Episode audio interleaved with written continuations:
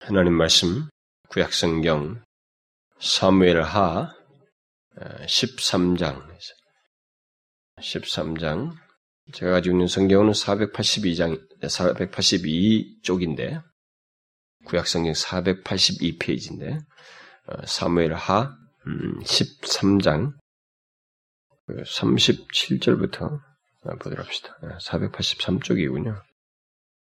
37절부터 39절까지 그세 절이니까 우리 다 같이 함께 읽도록 하십시다. 시작. 압살롬은 도망하여 구슬왕 암미울의 아들 델에게 가기. 다윗은 날마다 그 아들을 인하여 슬퍼하니라. 압살롬이 도망하여 구슬로 가서 거한 지 3년이라. 다윗 왕의 마음이 압살롬에게 향하여 간절하니 암노는 이미 죽었으므로 왕이 위로를 받았습니다. 어, 오늘은 어린이 주일이죠. 그래서 이 시간은 어, 자녀와 관련된 그런 말씀을 어, 살피려고 합니다. 뭐 여러분들 중에는 자녀를 지금 키우고 있는 부모들이 있지만 아직 뭐 싱글들은 이 어린이 주일이 뭐 별로 의미가 없지 않느냐 이렇게 생각할지 모르지만 여러분들이 어쨌든 관련이 있을 겁니다. 뭐 앞으로 결혼해서도 관련이 있을 것이고 주변의 아이들을 교회 안에서 가르치든 뭐 조카를 대하든 누군가를 위해서든 어, 무엇이 소중한지 아이들을 대할 때 그 시각 자체를 우리가 바르게 갖고 있어야 되고 깨우쳐 주기 때문에 아, 이 똑같이 여러분들이 공감할 수 있으라고 믿습니다. 뭐 손자를 대하든지 마찬가지겠죠. 아, 우리들이 한평생을 살면서 어, 경험하는 일 중에 그 어려운 일이 한 가지 있다면 뭐 많은 것이 있겠습니다만 그 가장 어려운 일 중에 하나라고 볼 수가 있겠죠. 그런 것이 있다면 바로 자녀를 바르게 양육하는 것입니다. 저 같은 사람들 이렇게 설교해놓고도 과연 내 자식, 자녀가 어떻게 이렇게 바르게 양육될 것인지에 대해서 잠시도 마음을 놓을 수 없을 정도로 장담 못하는 문제가 바로 이겁니다. 아, 이것은 모든 부모가 경험하는 것이고 아, 다 고백하는 내용입니다.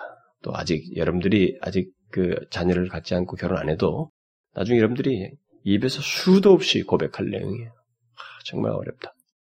라고 여러분들이 아마 고백하게 될 것입니다. 그런 것, 그런 증거를 우리가 이게 주변에서 쉽게 찾아본다면은 일반적으로, 어, 각 가정마다 뭐 자식이 다섯이 있던 뭐 옛날 사람들은 많지 요즘 적습니다만은 뭐 각 가정마다 이 자식들이 있으면은 몇이 됐든 간에 다른 사람들에게 어, 자랑하지 않는 자식이 꼭 있습니다. 아마 거의 하나 이상은 꼭 있어요. 그렇게 막 특별히 내세우지 않는 자녀가 최소한 하나 이상은 있습니다. 각 가정마다 자기 자식을 그 자랑하게 될 때 주로 꺼내는 자식이 어, 주로 사회적으로 이렇게 어, 성공한 자식들을 이렇게 주로 많이 거론을 하죠. 네, 그럴 때마다 이게 잘 말하지 않는 어떤 자녀들이 꼭 있는데 제가 지금까지 교회를 섬기면서 대부분의 그 가정에서 어, 그렇다는 것을 보게 됐습니다. 대부분의 가정이 그런 그런 부모들이 그러는 것을 보았어요. 그러니까 각 가정마다 점점 자식 수가 뭐 줄어가고 있, 있습니다만은 이런 사실은 별 차이가 없어요.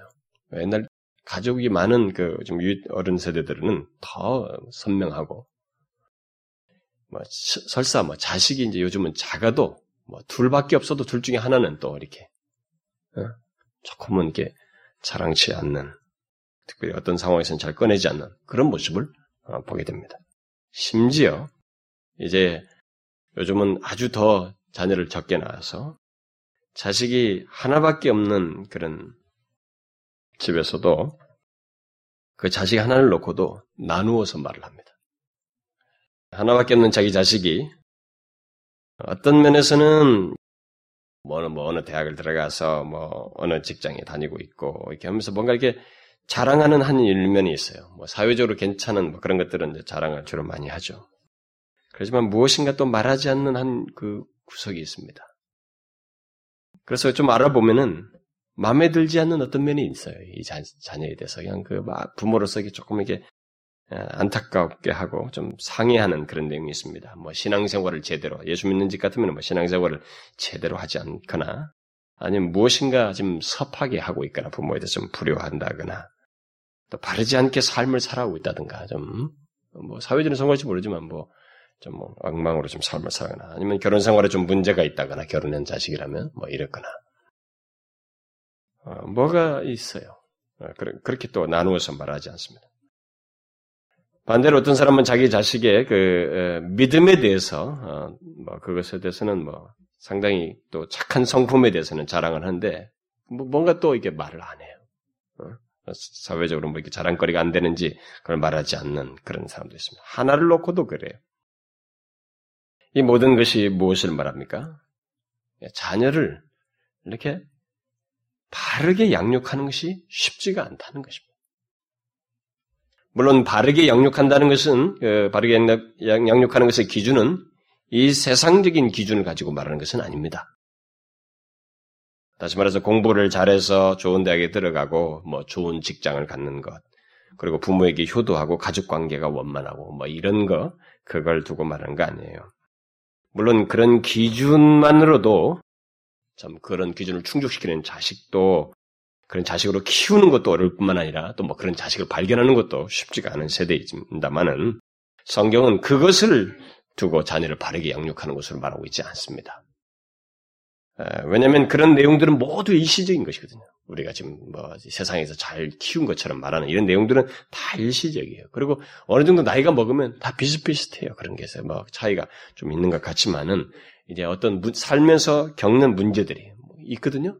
아, 누구든지 아무리 잘 성공한 사람도 뭔가 살면서 자식에게서 문제가 생기든 자신의 건강에서 생기든 뭐, 뭐 이게 뭐 자식과의 관계든 뭐 이게 손주에서 생기든 뭐가 막 생겨요. 그러니까 이런 모든 이 세상에서 말하는 성공이라는 것은 일시적인 것들이고 또 그런 그런 모든 성공 속에는 성공한 그런 것으로 성공하는 많은 사람들은 자신을 이렇게 은근히 드세게 내세워요. 그래서 마치 자신이 모든 것을 이루고 또 인생 자체가 자신의 그 마음먹기에 달린 것처럼 이렇게 생각을 하면서 일종의 자신이 하나님이 되어 있어요. 그래서 자신을 높이는 교만과 온갖 죄악들로서 쪄들려 있어요. 해결치 아니한 죄악들 가운데서 살아가고 있는 것을 보게 됩니다. 더욱이 그 무엇보다도 어, 영원한 가치와 생명, 다시 말해서 하나님의 하나님을 인격적으로 알고 그분 안에서 새 생명을 그 얻지 못함으로써 삶을 살고 있기 때문에 그야말로 인간이 소유할 수 있는 최고의 지식, 곧 하나님을 아는 지식을 알지 못하고 살고 있기 때문에 결국은 이렇게 장래가 그의 영혼이 불행스러운 이 세상에 살지만 평안으로 알지 못하고 죽음 앞에 점점 다가가는 멸망을 향해서 치닫는 뭐 그런 것을 보게 됩니다. 뭐 자식에게 결국 모르겠어요. 이 세상에서는 뭐 성공했으면 모르지만 사실 인간이 이 세상을 들어와서 살면서 가장 귀하다고 여길 수 있는 그 지식, 바로 하나님을 아는 지식을 알지 못하는 자식으로 키워버렸기 때문에 이 아이에게서는 장래가 불안한 게 가장 큰 것을 상실한 자녀로서 자라고 있는 그런 것을 어, 결국 보게 됩니다. 성경은 모든 지식의 근본은 여호와를 경외하는 것이라고 말하잖아요. 인간에게 있어서 어, 정말 어, 지식의 근본은 여호와를 경외하는 것이라고 말하는데 그래서 그 안에서 여호와를 경외하는 것 안에서 그 생명을 얻게 되고 또 참된 본이 있게 되고 또 인간이 가장 인간답게 될 수 있는 길이 있다고 하는 것을 말해주고 있는데 그것을 알지 못하는 자식으로 키워요. 세상적으로는 뭐 괜찮을지 몰라도 네, 그런 것이 있기 때문에 이 세상적으로 말하는 그 성공이라고 하는 것은 결코 성공일 수가 없는 것입니다. 여호와를 아는 지식을 알지 못하는 그런 자녀의 성공은 성공이 아니라 이 말이에요. 그래 이런 내용들을 생각해 보게 될 때 자식을 바르게 양육한다는 것은 정말 어렵습니다. 지금 예수를 믿는 부모 세대들 중에는 나이든 세대들 중에는 음, 자녀들이 세상적으로는 성공하도록 양육했는지는 몰라도 한 인간이 살면서 알고 소유할 수 있는 지식 중에 최고의 지식인 바로 하나님을 아는 지식을 갖도록 양육하지 못함으로써 사실상 자녀 양육에 실패한 부모들이 상당히 있습니다. 제가 알기로는 상당히 있어요. 자식의 입장에서 말하자면은 자기 부모들이 목사요, 장로요, 권사요, 집사이지만 하나님을 아는 지식이 없는 자식들. 그래서 예수 그리스도를 인격적으로 알지 못하고 그의 말씀 안에서 삶을 살지 않는 자식들이 제법 있다 이 말이에요. 저는 이전에 어떤 교회에서 그, 그 장로님, 그 또, 또 다른 교회에서는 어떤 권사님이 어, 거의 공통적인 고백을 한 것을 들었어요. 어, 자기 자식의 그 신앙 문제는 예, 더 이상 말해도 소용이 없다고. 어, 자꾸 안 된다고. 이렇게 자기 자식에 대해서 포기를 하는 예, 그런 고백을. 근데 뭐 포기를 하고 싶어서가 아니라 안 되는 것을 이렇게 실토하는 그런 말을 제가 들은 적이 있습니다. 저는 그동안 어린이 주일에 이게 왜 그런 일이 있게 되는지를 이제 많이 어, 언급을 했습니다만은 뭐그 그런 이유들 중에 뭐 대표적인 이유 하나만 일단 어, 짚고 넘어가면은 부모들이 진실로 예수를 믿는 것이 그 믿음의 부모들이 진실로 예수를 믿는 것이 무엇인지를 어려서부터 이 아이를 양육하면서 잘 어, 모범적으로 보이지 않았을 뿐만 아니라 그걸 잘 가르쳐 주지 않았어요. 아, 그리고 자신들이 그저 자기 자녀가 예, 공부를 잘해서 좋은 대학을 가고 예, 좋은 직장 갖는 것 그것에 모든 열의를 다했어요. 그것만 있으면 성공하는 줄 생각했어요. 그리고 기도도 그것을 위한 기도를 했어요. 이 아이가 좋은 대학 가고 그래서 직장 잘 되는 뭐 이것을 위해서 온 기도가 다 거기 초점이 맞춰 있어요. 그렇게 양육을 해왔거든요. 그래서 뭐 모든 시간과 관리와 투자, 뭐 돈을 투자하든 뭐 뭘 투자하든 다 그 차원에서 아이를 양육하고 투자하면서 키워왔단 말이에요. 그래서 자기 자녀들이 하나님 앞에서 바르게 행하는지 또 하나님이 기뻐하시는 자녀로 자라든지 뭐 이런, 이런 것은 별로 중요하게 여기지 않았습니다. 또 그런 양육이 나중에 이렇게 자신들이 그 아기 뭡니까 이 세상적인 가치에 의해서 자식을 양육하면서 어, 은근히 부모들이 가지고 있던 생각이 뭐냐면 나중에 신앙생활에 대학 들어가서 하면 되지 뭐. 다 이런 생각들을 많이 했어요. 제가 제가 아는 사람들마다 그런 식의 생각을 가진 사람들이 나중에 너는 다 대학 가서 그때 믿음 생활 잘해라. 이런 부모들이 상당히 있었습니다. 그러나 저는 성경의 근거에서 한 가지 사실을 분명히 말할 수 있습니다. 모든 지식의 근본인 여호와를 경외하는 것 또는 하나님을 아는 지식을 알도록 양육하는 일은 잠시라도 쉬면 안 되는 거예요. 그렇게 장담할 수 있는 게 아닙니다. 뭐 대학에 가면 자기가 믿음 생활 갖는 거 아니에요. 그렇게 키워놨으니까 대학 가서 머리가 딱 커지니까 유혹이라고 하는 걸 못 이기는 거예요. 분별 능력이 없어요. 세상에 대해서. 세상이 더 좋죠. 쫙 빨려 들어가는 것입니다. 뭐가 옳고 그른지 하나님이 기뻐하는지에 대한 이 그게 형성이 안 돼 있기 때문에 그냥 가는 것입니다. 안 돌아와요. 부모의 확 간절한 소원 때문에 뭐 마시 못해서 왔다가 예배 드리고 살짝 가도 여기 앉아도 빨리 해. 시계 봤으면서 와 오늘따라 왜 이리 설교가 기냐 말이야 이랬으면서 전혀 안절부절합니다. 와 있는 게 아니에요. 부모 때문에 그냥 앉아와 주는 것입니다. 우리는 성경이 말하는 대로 자녀들을 바르게 양육하는 것이 어렵다는 것을 어, 물론 일단 인정을 합니다.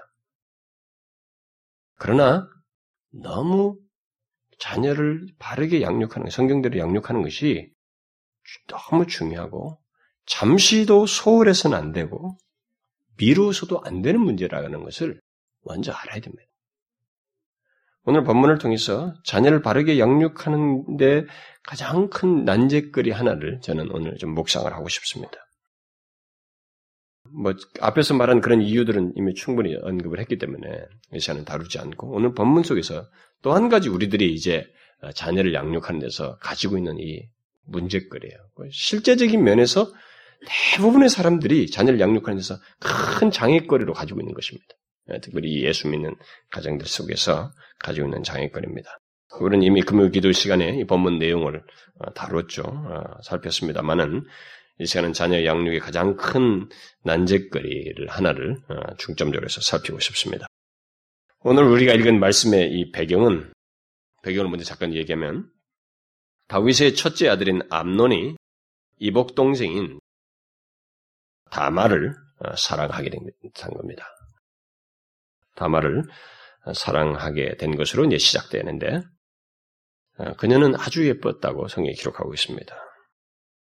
그녀를 사랑한 암노는 아픈 척하죠. 이제 그 사촌의 그 충고를 받아가지고 아픈 척하면서 아버지에게 부탁을 하죠. 다말로 하여금 와서 과자를 좀 굽게 해서 먹으면 자기가 좀 괜찮겠습니다. 그래서 좀 와서 하게 해달라고 아버지한테 부탁을 해서 아버지가 결국 다윗이 그의 요청대로 다말에게 말해서 와서 좀 과자를 구워서 그를 섬기도록 했습니다.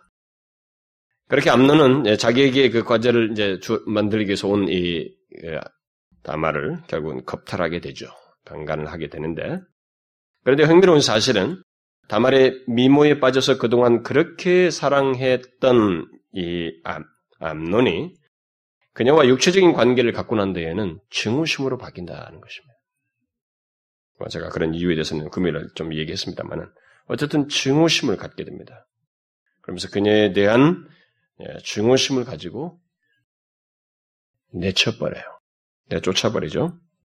하인들을 시켜가지고 내쫓아버립니다. 그래서 내쫓겨난 이 다말은 그 굴욕감을 느끼면서 당시 그 출가지 않은 그 공주들이 입었던 그 채색 옷, 채색 옷을 찢으면서 재를 머리에 쓰고 손을 머리 위에 얹고 크게 울며 나가게 됩니다. 자, 그래서 이제 이 사실을 알게 된 그 같은 엄마 밑에서 나온 자기 오빠죠. 압살롬이죠. 예, 압살롬이 이 사실을 듣고 이 암론에 대해서 적개심을 갖기 시작합니다. 그러면서 일체 말을 하지 않고 2년 동안을 적개심을 품고 기회를 엿봅니다. 굉장한 사람이죠.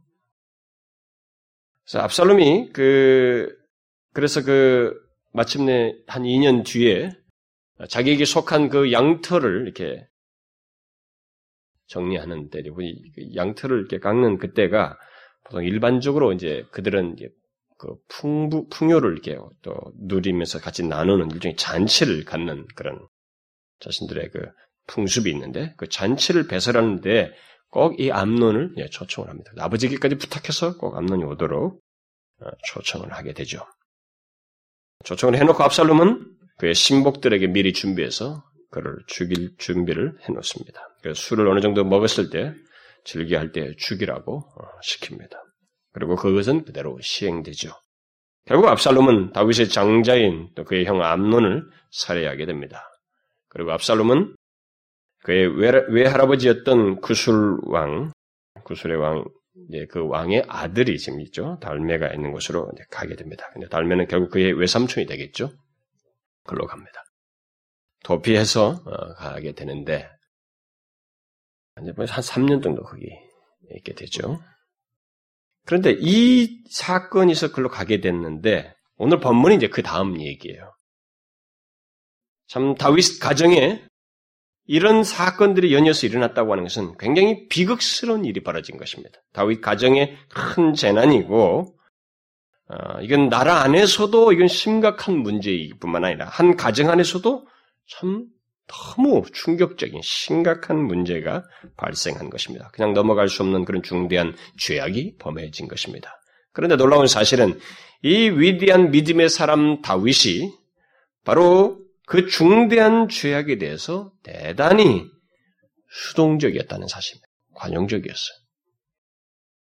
아니, 다윗은 하나님의 말씀에 따라서 어, 곧 바른 판단을 어, 가지고 또 바르게 이 상황을 처리하지 않았습니다. 그야말로 그의 자식을 바르게 훈육하고 가르치는 일을 해야 하는데 그런 일을 잘하지 않았어요. 드러난 사건에서뿐만 아니라 이 사건의 발단에서부터 그리고 그 이후의 사건 속에서도 다윗은 그의 자식에 대해서 바르게 훈육하지 않았습니다. 그는 이스라엘의 최고 지도자요, 역대 왕 중에 최고의 왕이었습니다. 게다가 그는 역대 왕들 중에서 가장 모범적이고 존경할 만한 믿음의 사람이었어요. 히브리서 11장에 모범적인 믿음의 사람들이 쭉 나오는데 거기에 이스라엘 역대 왕으로는 한 사람 나오는데 그 바로 다윗밖에 안 나와요. 그야말로 다윗은 하나님께 충실한 신자요. 하나님의 사랑을 많이 받은, 참 하나님의 사랑을 받는 참 그런 귀한 사람이었습니다. 그러나 한 가지 안타까운 사실은 다윗이 그의 가정 안에서 특히 그의 자녀들을 바르게 양육하는 문제에 있어서만큼은 그의 모범적인 믿음의 태도나 탁월함이 나타나지 않았다는 사실입니다. 오히려 그는 자녀 양육에서는 실패한 사람으로 성경은 기록하고 있습니다. 그 탁월한 믿음의 사람 다윗이 자녀 양육에서 실패한 사실을 생각하게 될 때 우리는 앞에서 말한 대로 진실한 믿음의 자녀로 우리의 자녀들을 잘 양육한다는 것이 아, 쉽지가 않은가 보다. 이렇게 충분히 생각하게 됩니다. 아, 쉽지가 않다. 우리가 모두 다 경험하는 바입니다만. 그런 것을 보게 돼요. 자, 그러면 그렇게 모범적인 믿음의 사람이었던 다윗, 대외적으로 성공했던 사람 이 다윗이 왜 자기 자녀 양육에는 실패하였을까? 그것이 이제 오늘 제가 중점적으로 살필 얘기입니다. 이게 아주 여러분과 제가 오늘 꼭 기억해야 될 아주 중요한 메시지입니다. 왜 이 탁월한 믿음의 사람이 자녀 양육에 실패했을까? 사무엘 케이스에서는 사무엘도 자식들이 좀 바르지 못했어요. 근데 그 이유가 잘 많이 드러나지 않는데 명확하지 명확하게 드러나는데 다윗은 명확하게 드러나 있어요. 그 답이.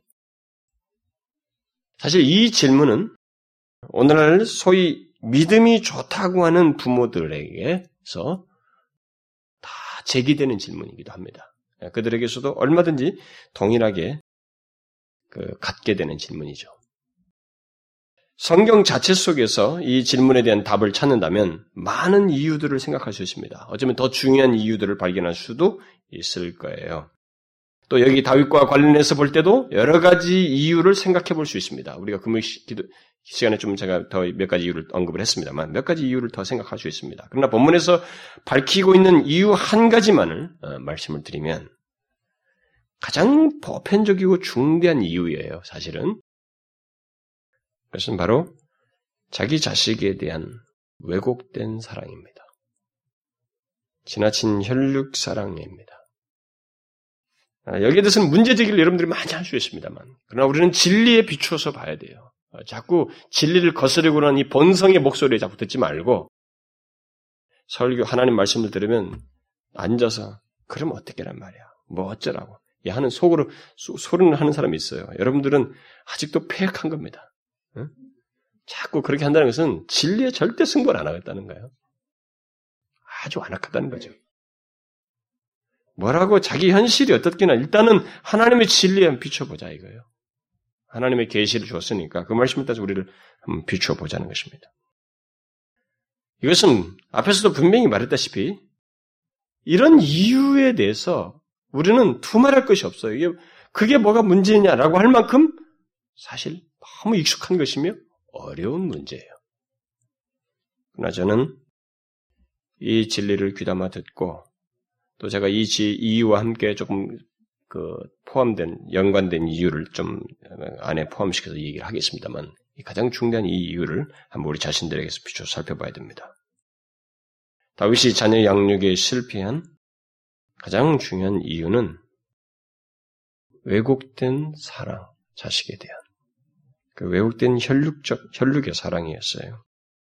본문을 보면 다윗은 압살롬이 그의 형 암론을 살해했음에도 도망간 압살롬을 그리워해요. 이 문제를 어떻게 해결할 것인지에 대한 대안을 찾거나 방법 같은 걸 쓰지 않습니다. 이 그를 이렇게 막 도망간 압살롬을 그리워하면서 날마다 슬퍼했다는 거죠. 성경을 보면. 그리고 그를 향하여 날마다 마음이 간절했습니다. 또 나중에 압살롬이 자기 군대를 이끌고 뭐 이런 일을 이런 식으로 처리했기 때문에 다윗은 아니 압살롬은 계속 죄를 키웠고 죄를 지어도 크게 문제시하지 않는 그 태도를 계속 일관하게 되는데 그래서 마침내 아버지를 넘보게 되죠.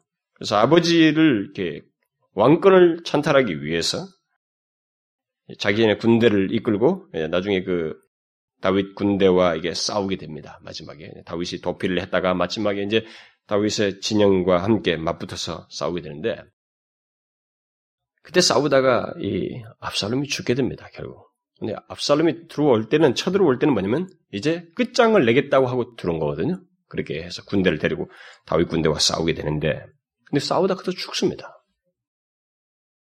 그 죽게 됐을 때 다윗은 마치 자기를 위해서 싸운 군대들이 큰 죄라도 양, 죽은 자식에 대한 연민 속에서 그저 자기의 슬픔 감정만 계속 노출해요.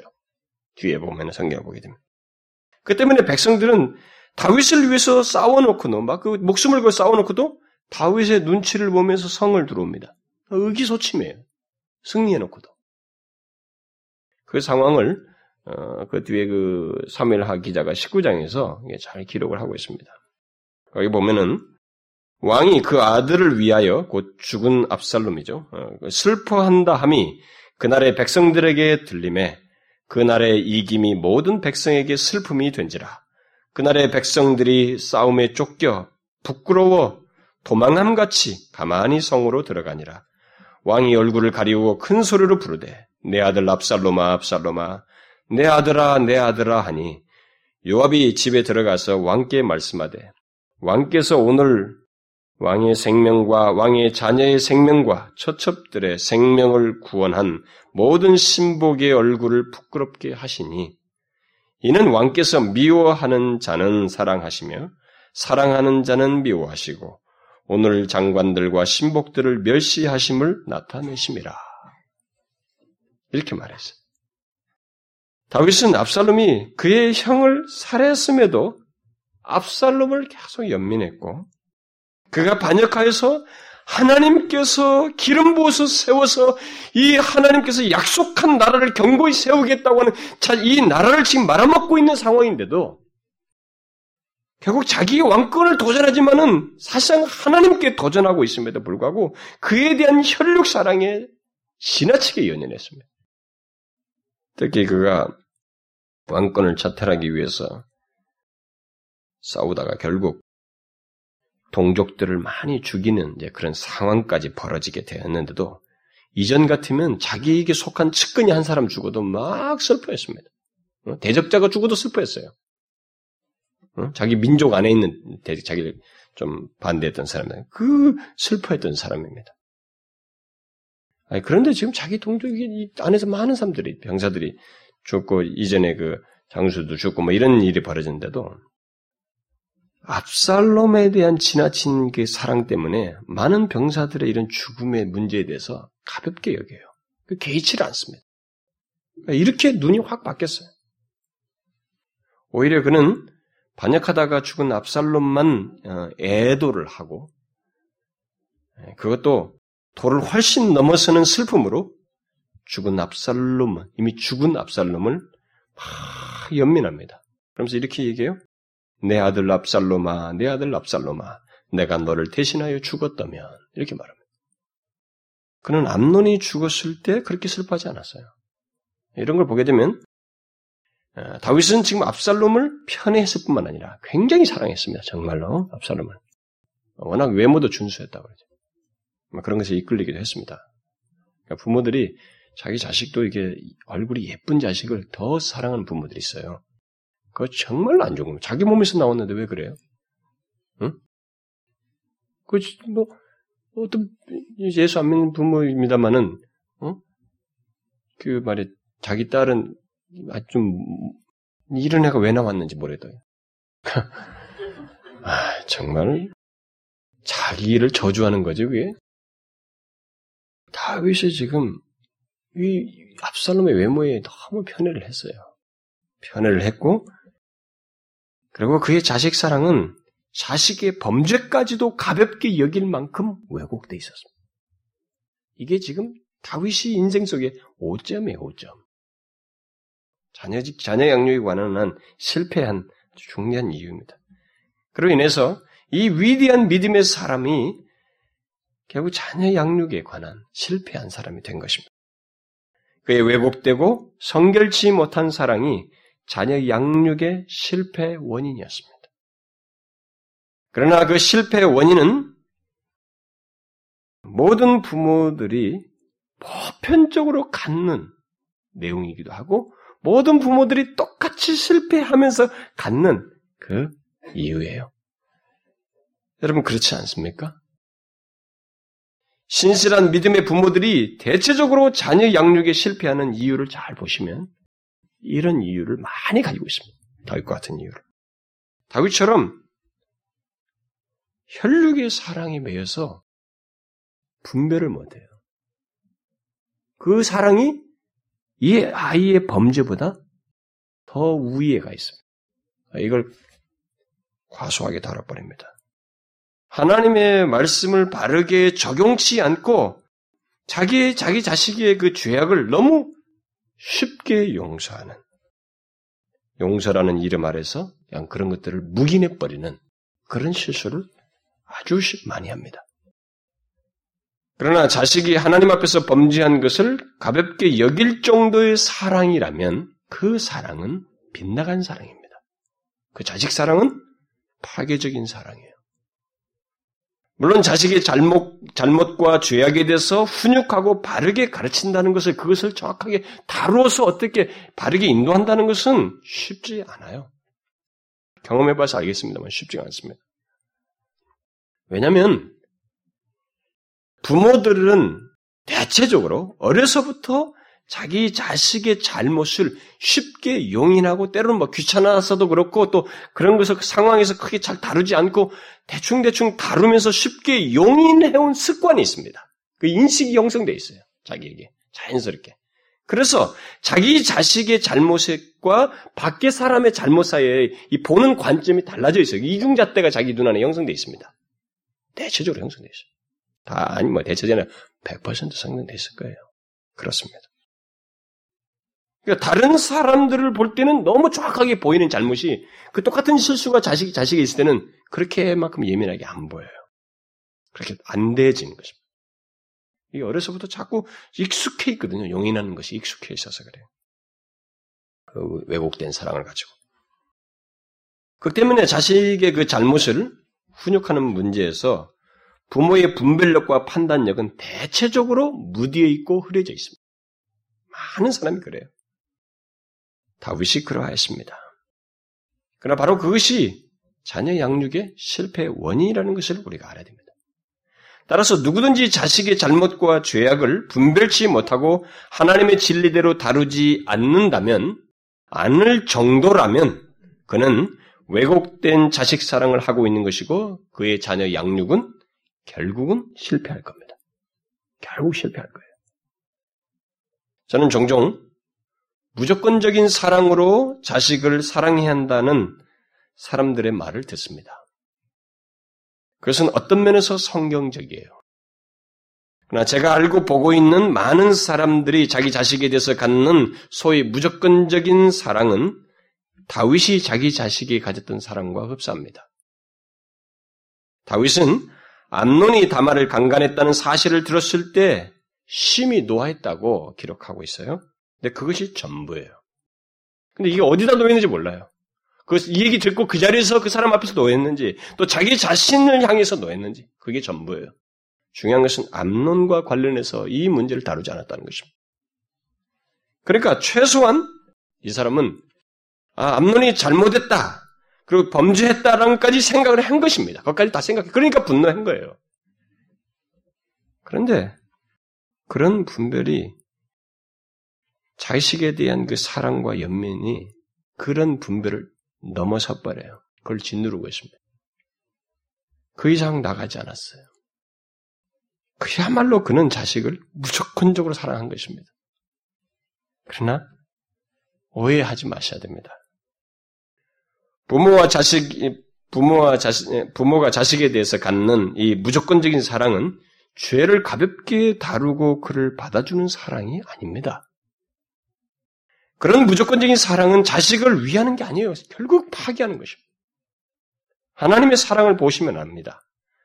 하나님은 우리를 진실로 무조건적으로 사랑하시는 분이에요. 우리를 자녀라고 하잖아요. 자녀로서 우리를 무조건적으로 사랑하시는 분이십니다. 그러나 그의 무조건적인 사랑은 거룩한 사랑이에요. 우리의, 우리와의 관계를 성결케 하는 사랑입니다. 여러분 무슨 말인지 아시겠어요? 결국 성결함이 없는 무조건적인 자식 사랑은 다시 말하지만 결코 자식을 위하는 것이 아니고 사실상 진실로 사랑하는 것도 아니에요. 오히려 파괴할 것입니다. 그래서 우리가 잊지 말아야 됩니다. 성결함이 없는 자식 사랑은 결국 혈육에 따른 사랑이에요. 본성적인 사랑 이상이 될 수가 없어요. 자식에 대해서 부모는 이게 갖는 게 모성애와 부성애가 있잖아요, 여러분. 잘해주고 싶고, 잘 키우고 싶고, 막 안타까워하고, 막 내가 대신 아팠으면 하고, 뭐 그런 게 있지 않습니까? 그러나 그 이상이 아니에요. 자기 딴에는 자식에 대한 자기가 자식에 대해서 사랑을 뭐라고 묘사를 하든 뭐 자기가 뭐 얼마나 헌신했고 또 죽도록 사랑했다고 해도 성결함이 없다면 그 사랑은 혈육에 따른 거예요, 그냥. 혈육적인 사랑일 뿐입니다. 그야말로 인간 본성에 따른 사랑인 것입니다. 성결함이 없는 자식 사랑은 결국 무언가를 잃게 합니다. 많은 것을 잃게 해요. 가장 큰 상실은 다른 것들은 다 채워줄지 몰라도 자기 자식의 영원한 생명 문제, 그의 영혼은 하나님을 알지 못하고 영원히 멸망하게 합니다. 멸망하도록 해요. 여러분 한번 상상해 보세요. 공부 잘 시켰어요. 좋은 직장에 들어가게 하고 뭐 어떤 또 그런 사람들끼리 결혼도 하고 해서 뭐 남들 볼 때는 괜찮아 보이는 성공한 케이스라고 봐요. 자기 자식이 잘 자라서. 우리는 사고 없이 잘 자란 것도 귀하고 뭐 그렇게 해서 남들에게 인정받는 자리인 것대로 참 그걸 잘 키운 거라고 우리는 이 세상에서 말하죠. 그렇겠다고 한번 생각해 보세요. 그러나 그런 자, 그런 자식이 하나님을 알지 못하고 또 그를 두려워하지 않고 죄를 지으면서 살고 특히 하나님을 의식하지 않고 삶을 산다면 그 삶의 결말이 어떻겠어요? 여러분이 분명히 믿고 있는 하나님의 진리에 비춰서 보면 어떻게 되겠어요? 그 자녀가 가장 비극을 맛보잖아요. 그렇죠? 그 지식은 이 하나님의 진리는 도대체 어디다 써먹는 것입니까? 어디다 써먹느냐는 거예요. 그의 최후는 암론의 최후처럼 또 압살롬의 최후처럼 죄악 가운데서 죽는 것이고 영원히 멸망하는 것입니다. 그리고 그 책임은 부모에게 돌아가는 거예요. 그래서 우리가 명심해야 됩니다. 자식에 대한 사랑이 성결치 못하면 이 세상에서부터 자식을 잃을 수 있고 궁극적으로는 영원히 잃을 수 있습니다. 영원히 잃게 됩니다. 자식에 대한 무조건적인 사랑이란 다윗 같은 사랑이 아닙니다. 바로 하나님께서 우리를 사랑하신 것 같은 사랑이에요. 다시 말하면 성결한 사랑, 거룩한 사랑입니다. 그 사랑의 기저 속에서 모든 것을 다뤄요. 이 아이를 바르게 하나님 앞에서 진리 안에서 이 아이가 온전한 관계를 갖도록 자신과도 온전한 관계를 갖도록 사랑하는 모든 방법, 그 양, 양육들을 하는 그런 사랑인 것입니다. 하나님께서 다윗을 사랑하신 것이 보면 그 하나님께서 무조건적인 사랑이 무엇인지 우리가 아, 알게 됩니다. 여러분 다윗 하나님께서 다윗을 어떻게 사랑하셨어요? 하나님은 다윗이 범죄했을 때 특히 큰 범죄 중에 대표적인 것이 그거 있잖아요. 바세바를 범했죠. 그리고 그 남편까지 살해하는 일에 가담했죠. 그리고 나중에 그가 자신의 그 교만함을 드러내기 위해서 인구조사를 했죠. 이런 그 중대한 죄악들이 있었습니다. 근데 그 죄악을 다룬 내용이 성경에 다 기록되어 있어요. 하나님께서 그걸 어떻게 다룹니까? 다윗을 하나님은 뭐 없이 사랑했습니다. 그런데 이 사람이 자신의 자기의 자녀와 같은 이 다윗이 실수한 것에 죄악 범한 것을 어떻게 다뤘어요? 어떻게 다뤘습니까? 덮었어요? 묵인했습니까? 그러지 않았습니다. 하나님은 다윗이 다윗의 범죄에 대한 그 깨우침을 갖도록 했을 뿐만 아니라 그가 범한 죄에 대해서 용서하시되 적절한 징계를 하셨어요. 그게 사랑이에요. 이걸 사랑이라고 생각지 않으면 아, 정말로 값싼 사랑 가지고 있는 거예요. 번성적인 사랑밖에 안 갖고 있는 것입니다. 성결한 사랑이에요, 이게. 이게 무조건적인 사랑 속에 반드시 있는, 있어야만 하는 사랑인 것입니다. 하나님의 사랑이에요. 주님은 그를 용서했습니다. 분명히. 그를 잘못했을 때 용서하셔요. 그러나 그 사랑은 용서하시면서도 그를 품는 그 하나님의 사랑은 자기 자신과 온전한 관계를 갖게 하는 사랑이었어요.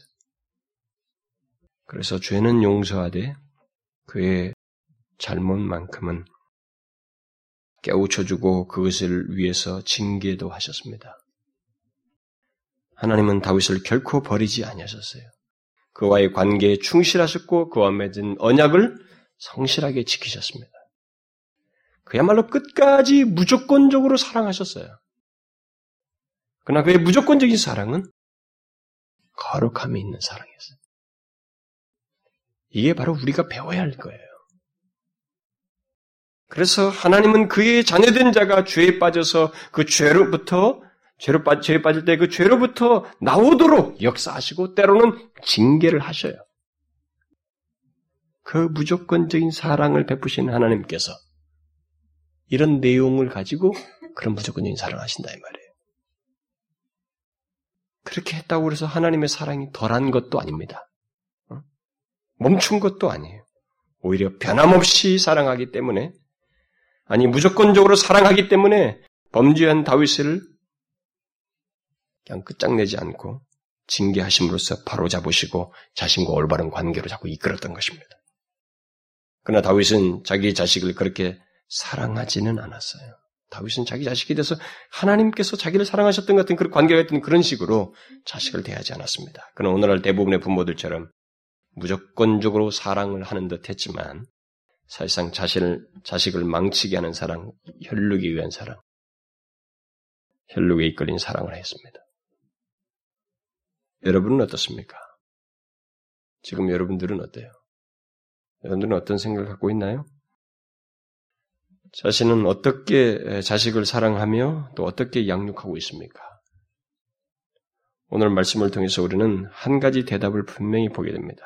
그것은 다윗처럼 왜곡된 사랑, 혈육에 이끈 사랑에 이끌려서 자식을 양육하면 안 된다는 거예요.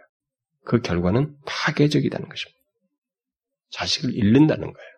얻는 게 아니라. 근데 우리는 다 얻는다고 생각해. 막 들어줘요, 들어줘. 들기 이게 얻는다고 생각하는 무조건 들어주는 거. 이게 얻는다고 생각하는 거예요. 천만의 말씀입니다. 잃어요. 잃습니다. 그러면 어떻게 자식을 사랑하며 양육해야 할까? 우리들이 다윗의 전차를 밟지 않고 자녀를 바르게 아, 양육할 수 있는 길이 무엇일까? 오늘 말씀과 관련해서 말하면 그것은 바로 성결한 사랑 또는 거룩한 사랑으로 자녀를 양육하는 것입니다. 하나님처럼 하나님이 우리를 하신 것처럼 좀 더 구체적으로 말하면 자식을 사랑하되 하나님의 진리 안에서 또는 그의 말씀 안에서 사랑하고 양육하는 것이고 자식이 범죄할 때는 하나님의 말씀을 따라 징계하고 때로는 경계하고 훈육하는 뭐 이런 지속적인 이런 작업을 계속 해야 됩니다. 이것은 말처럼 쉽지 않죠. 부모들이 경험하지만 말처럼 쉽지 않습니다. 왜냐하면 부모부터가 하나님의 진리 안에서 살아야만 할 뿐만 아니라 혈육의 사랑을 넘어서 진리 안에서 사랑해야 하는 이 참 모범적인 것과 맞물려 있기 때문에 쉽지가 않아요. 그러나 우리는 다윗의 실패를 통해서 특히 그의 실패에 따른 뼈아픈 결과와 비극스러운 그 경험을 통해서 그 결말을 통해서 이 문제를 신중하게 생각하고 적용해야 됩니다. 선택적인 것이 아니라고 하는 것을 알아야 됩니다. 결코 다윗처럼 혈육에 이끌려서 하나님의 진리를, 진리를 객관적으로 적용치 못함으로써 이게 자식을 버리는 그런 일이 없도록 해야 된다는 거예요. 그것은 우리가 반드시 배워야 할 교훈입니다. 만약 여러분들이 다윗과 반대되는 그런 모범을 하나님 말고 아, 하나님은 너무 높지 않습니까? 좀 다른 모범 없을까요? 라고 말한 사람이 있다면 욥을 한번 생각해 보십시오. 욥이 일상생활 속에서 자기 자식들을 어떻게 양육했는지 한번 보시라는 겁니다. 어떻게 했어요, 욥이요? 욥은 자기 자식들이 생일 잔치를 가지면 그 뒤에 자식들을 불러서 성결케 했다고 기록하고 있습니다. 이렇게 기록하고 있어요. 그 잔칫날이 지나면 욥이 그들을 불러다가 자식들을 불러다가 성결케 하되 아침에 일어나서 그들의 명수대로 번제를 드렸으니 이는 욥이 말하기를 혹시 내 아들들이 죄를 범하여 마음으로 하나님을 배반하였을까 함이라.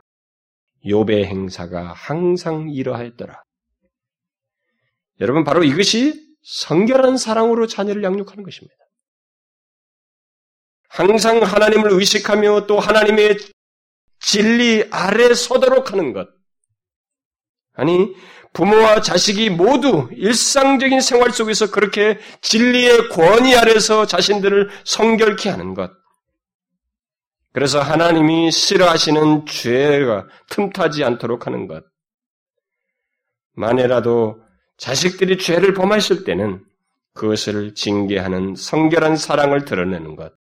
바로 그것이 성결한 사랑으로 자녀를 양육하는 것, 자녀를 바르게 양육하는 거예요. 어떻습니까? 여러분은 그런 사랑으로 자녀를 양육하고 있습니까? 지금 자녀를 둔 부모님들 말이죠. 너무 늦었나요? 다 커서?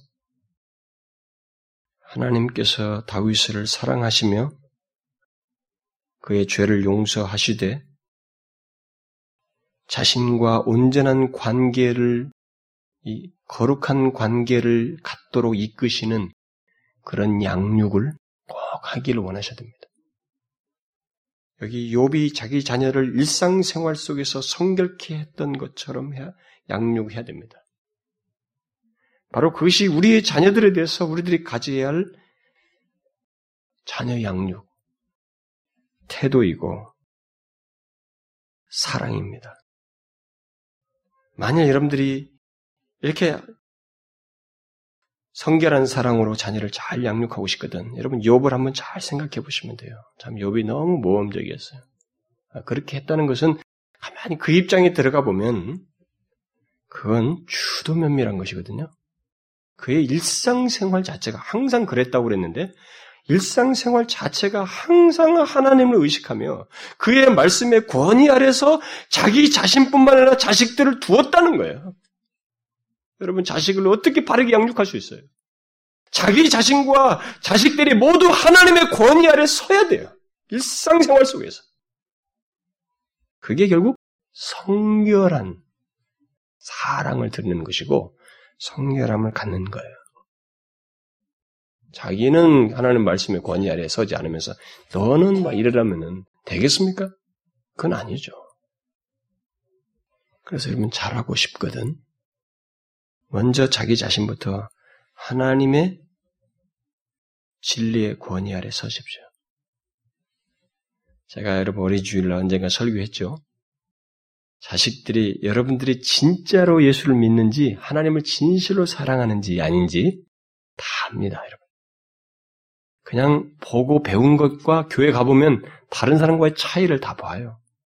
그래서 그냥 경계선을 왔다 갔다 하는구나, 우리 부모가. 말을 안 해도 의식을 다 해요. 아, 저렇게 신앙생활 저렇게 하는구나. 뭐 겨우 예배당에 가는구나. 어? 겨우 뭐 이렇게까지 있다가 말이지. 겨우 예배당에 가고 예배 살짝 드리고 나오고. 어? 뭐 정성과 준비 그런 것이 없구나.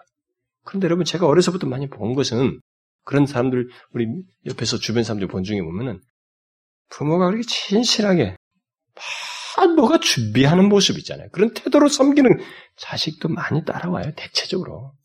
예외적인 케이스가 있긴 하지만은 대체적으로 그렇습니다. 자신부터 하나님의 진리의 권위 아래 서야지요.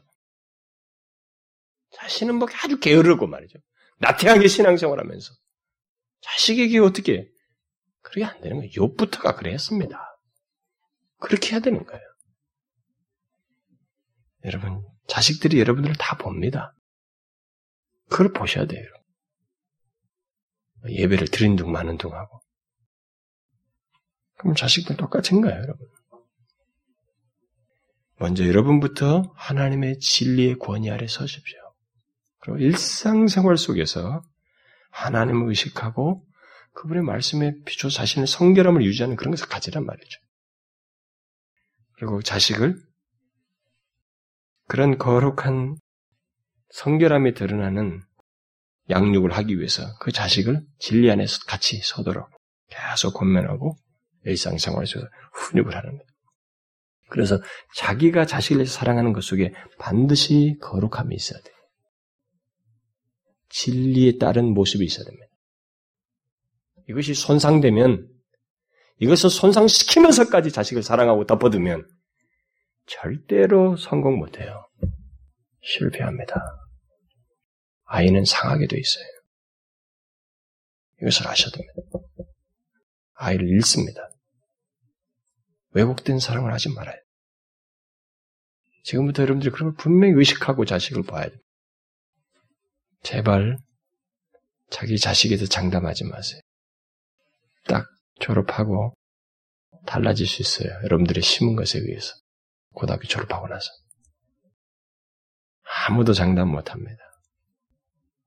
어떤 자식은 결혼해서도 소가를 시켜요.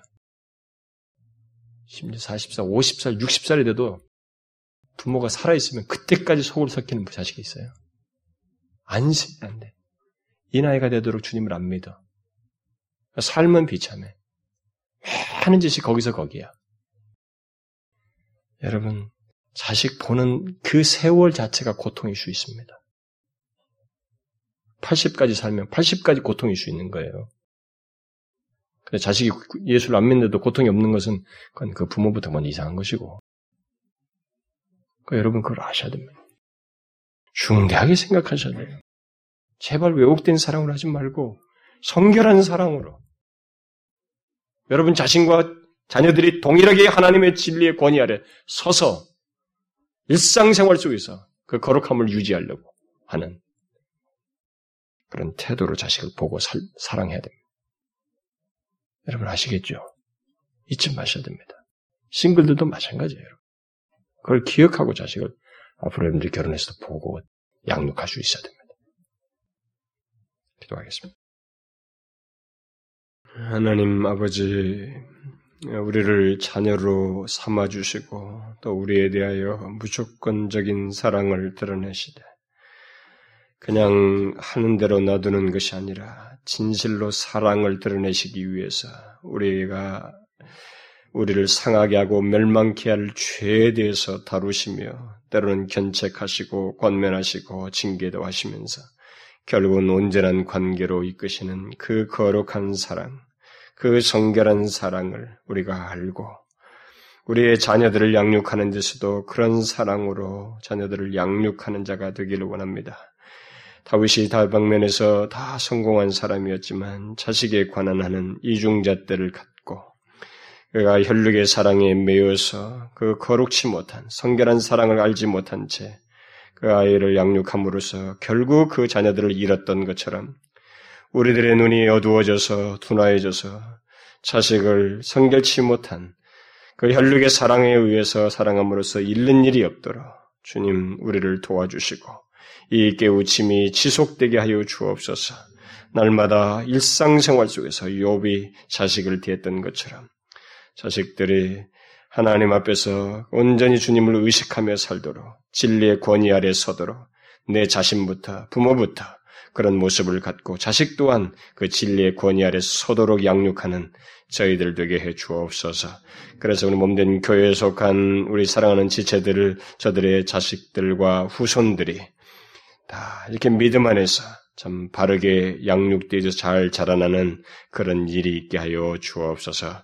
예수 그리스도의 이름으로 기도하옵나이다. 아멘.